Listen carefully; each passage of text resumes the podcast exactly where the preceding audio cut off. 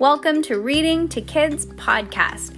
I'm your host, Jenna, And I'm your host, Peyton. and we're here to read to you or with you.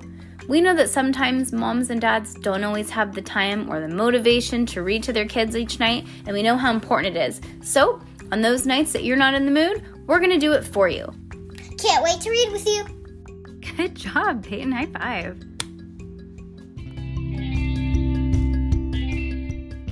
Yes, we get it. Peyton's trying to fall asleep, but guess what? We gotta read. And she was like, Why are you falling asleep? Because I was falling asleep before this. Okay, you guys, we got two cool books. Jeez. We got a scary book of Christmas lore. Uh, bored. Forget about Jingle Bells and jolly old Saint Nick. Yes. So terrifying Yuletide tales from around the world. So these are like spooky, scary Christmas. What, is it called when um, not old wives' tales, but like, do you know what it's called? What I'm thinking of? Anyways. folk folklore. Anyways, so you guys, guess what?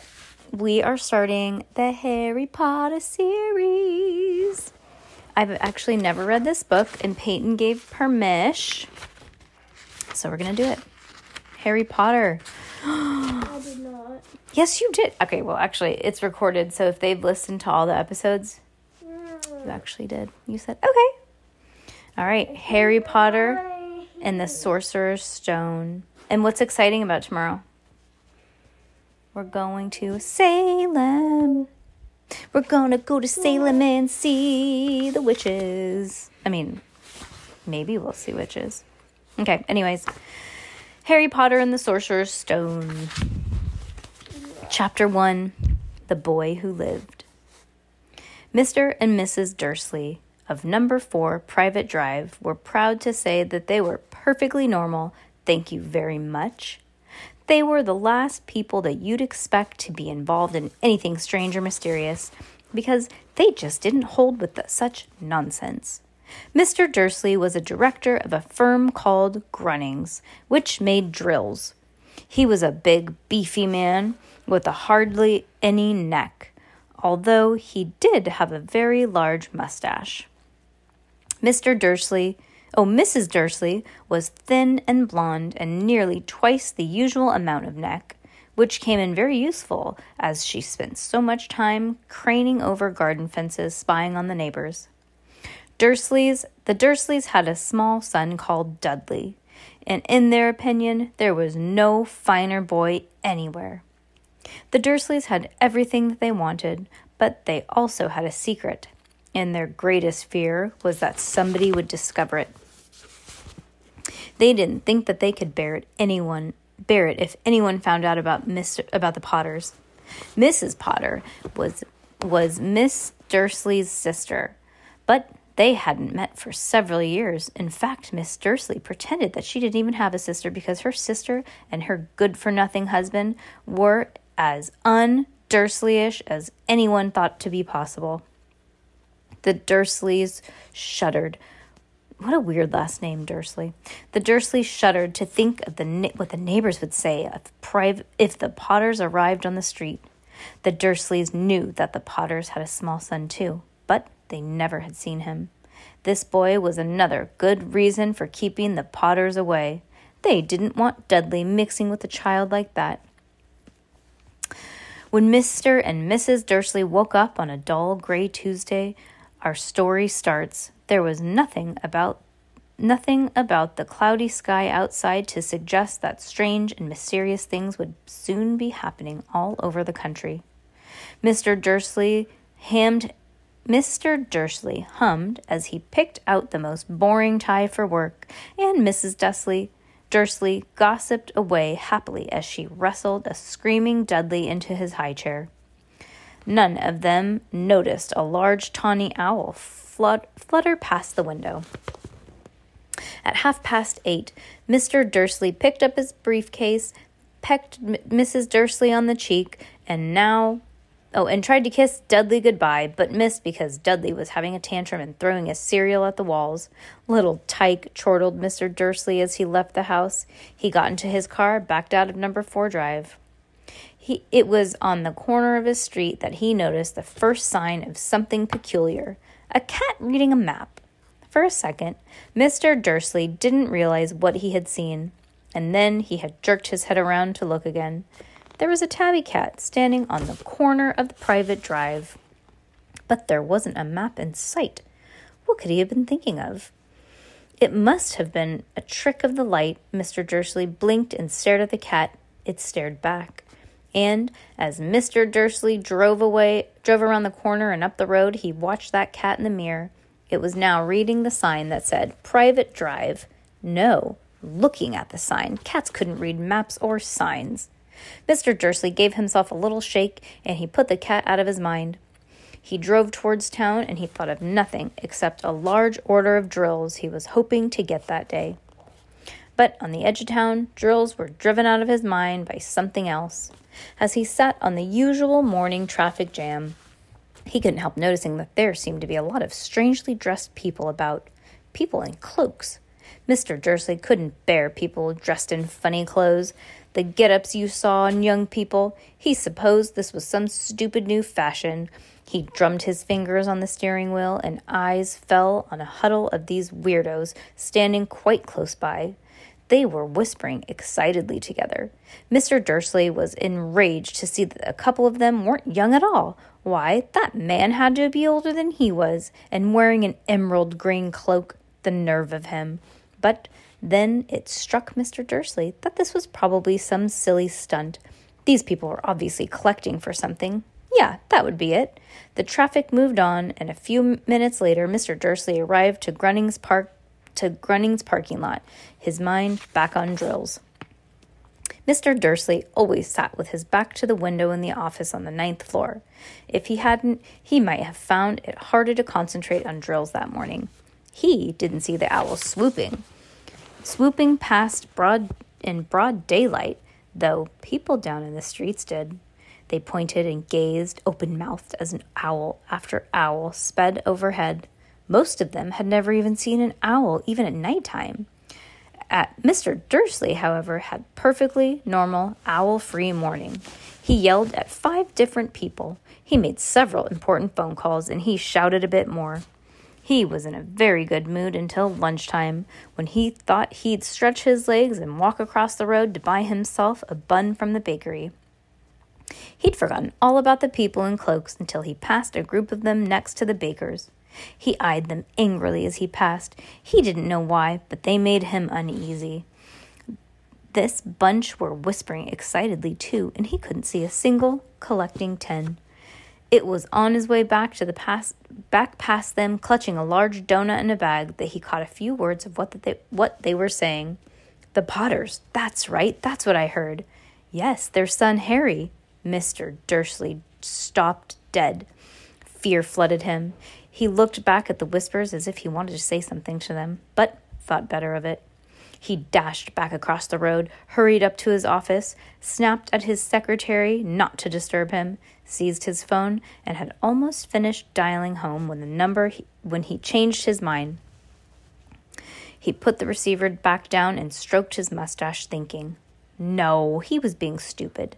Potter wasn't in wasn't such an unusual name. He was sure that there are lots of people called Potter, Potter who had a son called Harry. Come to think of it, he was even sure if his nephew was called Harry. He'd never even seen the boy. It may have been Harvey or Harold. There was no point in worrying Mrs. Dursley. She always got so upset of any mention of her sister. He didn't blame her if he'd had a sister like that, but all the same, those people in cloaks. He found it a lot harder to concentrate on drills that afternoon, and when he left the building at five o'clock, he was still so worried that he walked straight into somebody just outside the door. Sorry, he grunted, as the tiny old man stumbled and almost fell. It was a few seconds before Mr. Dursley realized that the man was wearing a violet cloak. He didn't even seem upset at all, being almost knocked onto the ground. On the contrary, his face split into a wide smile, and he said in a squeaky voice that made a passerby stare, Don't be sorry, my dear sir, for nothing could upset me today. Rejoice, for you know who has gone at last. Even muggles like yourself should be celebrating this happy, happy day. The old man hugged Mr. Dursley around the middle and walked off. Mr. Dursley stood rooted to the spot. He had been hugged by a complete stranger. He also had been called a muggle, whatever that was. He was rattled. He hurried to his car and set off for home, hoping that that he was imagining things, which he had never hoped before because he didn't approve of imagination. As he pulled into the driveway of number four, the first thing that he saw, and it didn't improve his mood, was that tabby cat that he'd spotted that morning. It was now sitting on his garden wall. He was sure that it was the same one. It had the same markings around its eyes. Shoo! said Mr. Dursley loudly. The cat didn't move. It just gave him a stern look. Was this normal cat behavior? Mr. Dursley wondered, trying to put himself together, and he let himself into the house. He was still determined not to mention anything to his wife. Miss Dursley had a nice day, a nice normal day.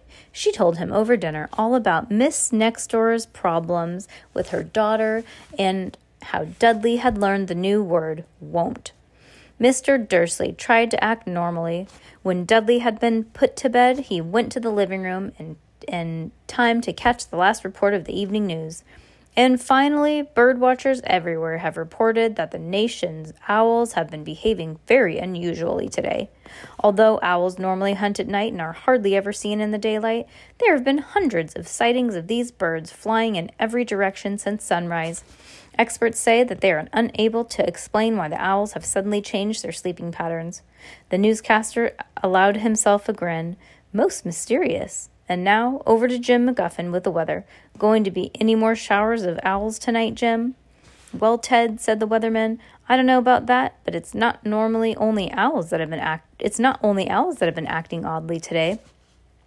Viewers as far apart as Kent, Yorkshire, and Dundee have been phoning in telling me that instead of rain I promised yesterday, they've had a downpour of shooting stars. Perhaps people have been celebrating bonfire night early. It's not until next week, folks, but I can promise you a wet night tonight. Mr. Dursley sat frozen in his chair. Shooting stars all over Britain?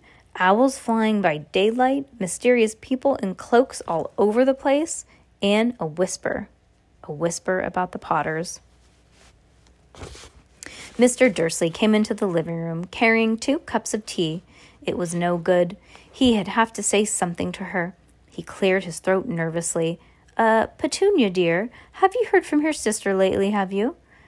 As he expected, Mrs. Dursley looked shocked and angry. After all, they normally pretended that she didn't have a sister. No, she said sharply. Why? Funny stuff on the news, Mrs. Mr. Dursley mumbled. Owls shooting stars, and there were a lot of funny looking people in town today. So, snapped Mrs. Dursley. Well, I just thought maybe it was had something to do with, you know, her crowd. Miss Dursley sipped her tea through her pursed lips. Mr. Dursley wondered whether he dare tell her that he heard the name Potter. He decided that he didn't dare. Instead, he said as casually as he could, Their son, he'd be about Dudley's age now, wouldn't he? I suppose so, said Mrs. Dursley stiffly. What's his name again? Howard, isn't it? Harry. Nasty common name, if you ask me. Oh, yes, said Mr. Dursley, his heart sinking horribly. Yes, I quite agree. He didn't say another word on the subject as they went upstairs to bed. While Miss Dursley was on the bathroom in the bathroom, Mr. Dursley crept and crept to the bedroom window and peered down to peer down onto the front garden. The cat was still there. It was still staring down at Privet Drive as though it were waiting for something. He was was he imagining things? Could all of this have anything to do with the Potters? If it did, if it got out that the way that they were related to a pair of well, he didn't think that he could bear it. The Dursleys got into bed.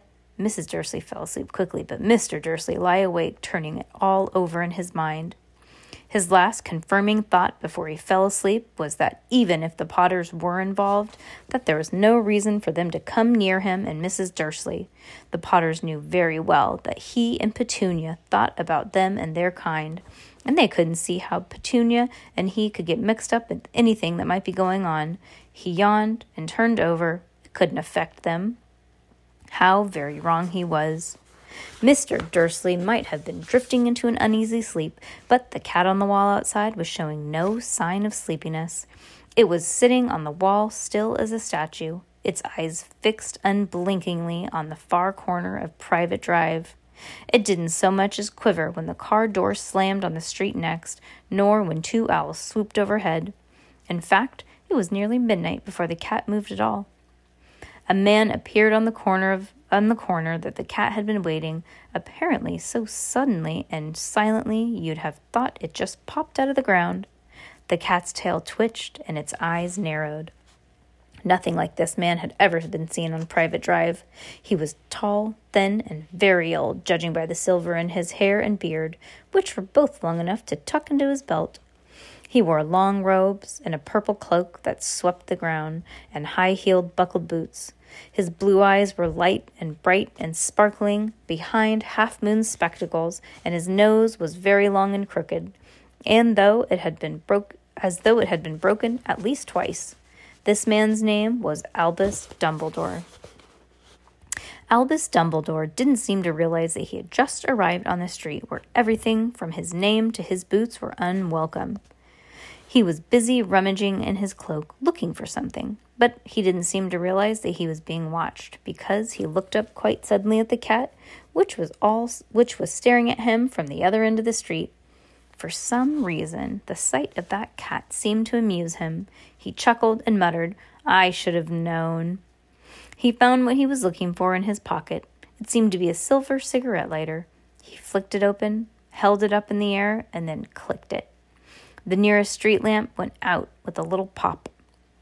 He clicked it again, and the next lamp flickered out into darkness. Twelve times he clicked that putter outer until all the lights on the left of the whole street were two tiny pinpricks in the distance, which were the eyes of the cat watching him.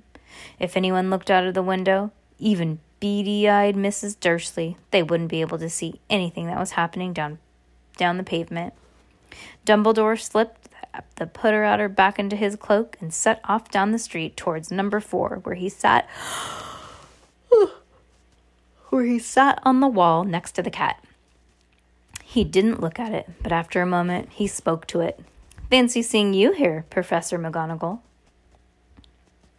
He turned to smile at the tabby, but it had already gone. Instead, he was smiling at a rather severe looking woman who was wearing a square glasses exactly the shape of the markings that the cat had, around its eyes. She too was wearing a cloak, an emerald one. Her black hair was drawn into a tight bun. She looked distinctively ruffled. How did you know it was me? she asked. My dear professor, I've never seen a cat sit so stiffly. You'd be stiff too if you were sitting on a brick wall all day, said Professor McGonagall. All day? When you could have been celebrating? I must have passed a dozen feasts and parties on my way here. Professor McGonagall sniffed angrily. Oh, yes, everyone's celebrating all right, she said impatiently. You'd think they'd be a little bit more a, a bit more careful, but no. Even the muggles have noticed something's going on. It was on the news. She jerked her head back at Mr. Dursley's dark living, living room window. I heard it. Flocks of owls, shooting stars. Well, they're not completely stupid. They were bound to notice something. Shooting stars down in Kent. I'll bet that the the Daedalus Diggle. He never had so much fun. You can't blame him, said Dumbledore gently. Well, I had precious little to celebrate for eleven years. I know that, said Professor McGonagall irritably. But it's no reason to lose our heads. People are being downright careless on the streets in, in broad daylight, not even dressed in muggle clothes, swapping rumors. She sat she threw a sharp sideways glance at Dumbledore. and thought, and though he was hoping he was going to tell her something, he didn't. So she went on. A fine thing it would be if, on the very day you know who seemed to have disappeared, the last Muggle found about us found out about us all. I suppose he really has gone, Dumbledore. It certainly seems so, said Dumbledore. We have much to be thankful for. Would you care for a lemon drop? A what? A lemon drop. They're a kind of a muggle sweet that I'm rather fond of. No, thank you, said Professor McGonagall coldly, as though she didn't even think it was the moment for lemon drops. As I say, if you know who has gone, My dear professor, surely a sensible person like yourself can say his name. All of this you know who nonsense. For 11 years, I've been trying to persuade people to call him by his name Voldemort. Professor McGonagall flinched, but Dumbledore, who was unsticking two lemon drops, seemed not to notice. It all goes gets so confusing when we keep saying you know who. I have never seen any reason to be so frightened of Voldemort's name. I know you haven't, said Professor McGonagall, sounding half exasperated, half admiring, but you're different. Everyone knows that you're the only one that you know who, oh, all right, Voldemort was frightened of. You flatter me, said Dumbledore calmly. Voldemort had powers that I will never have. Well, it's only because you're too, well, noble to use them. It's lucky it's dark. I haven't blushed so much since Madame Pomfrey told me she liked my new earmuffs. Professor McGonagall shot a sharp look at Dumbledore and said, The owls are nothing next to the rumors that are flying around. You know what everyone's saying about why he's disappeared? What finally stopped him? It seemed that Professor McGonagall had reached the point with that most anxious to discuss. The real reason that she had been waiting on a cold, hard day was for neither a cat nor a woman that she had fixed Dumbledore with such a piercing stare as she did now. It was plain the it was plain that that whatever everyone was talking about, she was not going to believe it until Dumbledore told her it was true. Dumbledore, however, was choosing another lemon drop and did not answer. What they're saying, she pressed on, is that the last night Voldemort turned up in Godric's Hollow. He went to find the Potters. The rumor is that Lily and James Potter are are that they're dead. Dumbledore bowed his head. Professor McGonagall gasped. Lily and James, I can't believe it. I didn't want to believe it. Oh, Albus. Dumbledore reached out and patted her on the shoulder. I know, I know, he said heavily. Professor McGonagall's voice trembled as she went on. That's not all. They're saying that he tried to kill the Potter's son, Harry, but he couldn't. He couldn't kill that little boy. No one knows why or how, but they're saying that when he couldn't kill Harry, Harry Potter, Voldemort's power somehow broke, and that's why he's gone.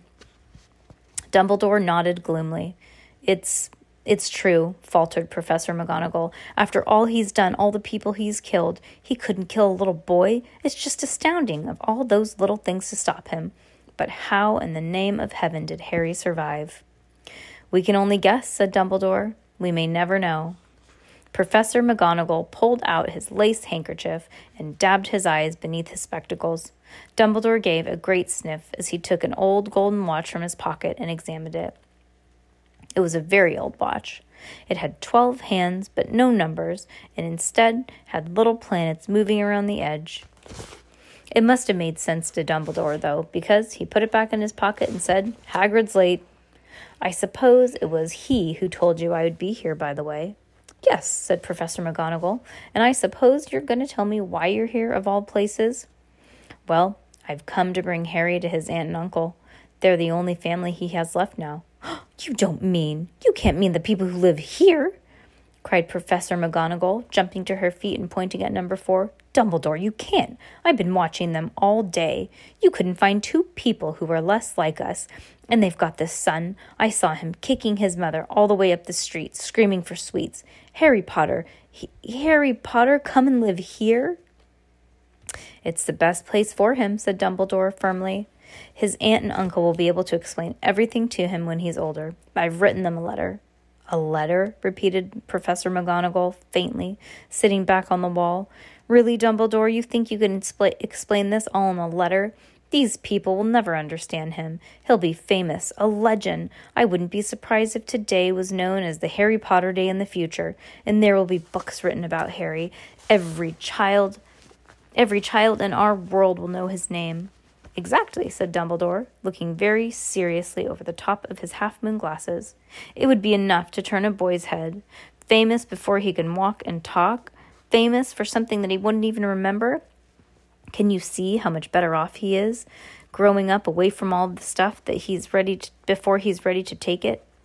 Professor McGonagall opened her mouth, changed her mind, and swallowed and said, Yes, yes, you're right, of course. But how is the boy going to get here, Dumbledore? She, she eyed his cloak suddenly as though she thought he might be hiding. Harry under, but might be hiding Harry underneath it. Hagrid's bringing him. You think it wise to trust Hagrid with something so important as this? I would trust Hagrid with my life, said Dumbledore. I'm not saying his heart isn't in the right place, said Professor McGonagall grudgingly, but you can't pretend he's not careless. He tends to. What was that? What was that? A low rumbling sound had broken the silence around them. It grew steadily louder as they looked up and down the street for some sign of headlight. It swelled to a roar as they both looked up to the sky. A huge motorcycle fell out of the air and landed in the road in front of them. If the motorcycle was huge, it was nothing compared to the man sitting astride it. He was almost twice the size of a normal man, and at least five times as wide. He looked simply too big to be allowed, and too wild lots of tangles of bushy black hair and beard, most of it, most of his face. He had hands the size of trash can lids, and his feet in their leather boots were like baby dolphins. In his vast, muscular arms, he was holding a bundle of blankets. Hagrid, said Dumbledore, sounding relieved. At last. And where did you get that motorcycle? Borrowed it, Professor Dumbledore, sir, sir, said the giant, climbing carefully off of the motorcycle as he spoke. Young Sirius Black lent it to me. I've got him, sir. No problem, were there? No problems, were there? No, sir. House was almost destroyed, but I got him out right before the muggles started swarming around him. He fell asleep as we flew as we as we was flying abo- over Bristol. Dumbledore and Professor McGonagall bent forward over the bundle of blankets. Inside, just visible, was a baby boy fast asleep.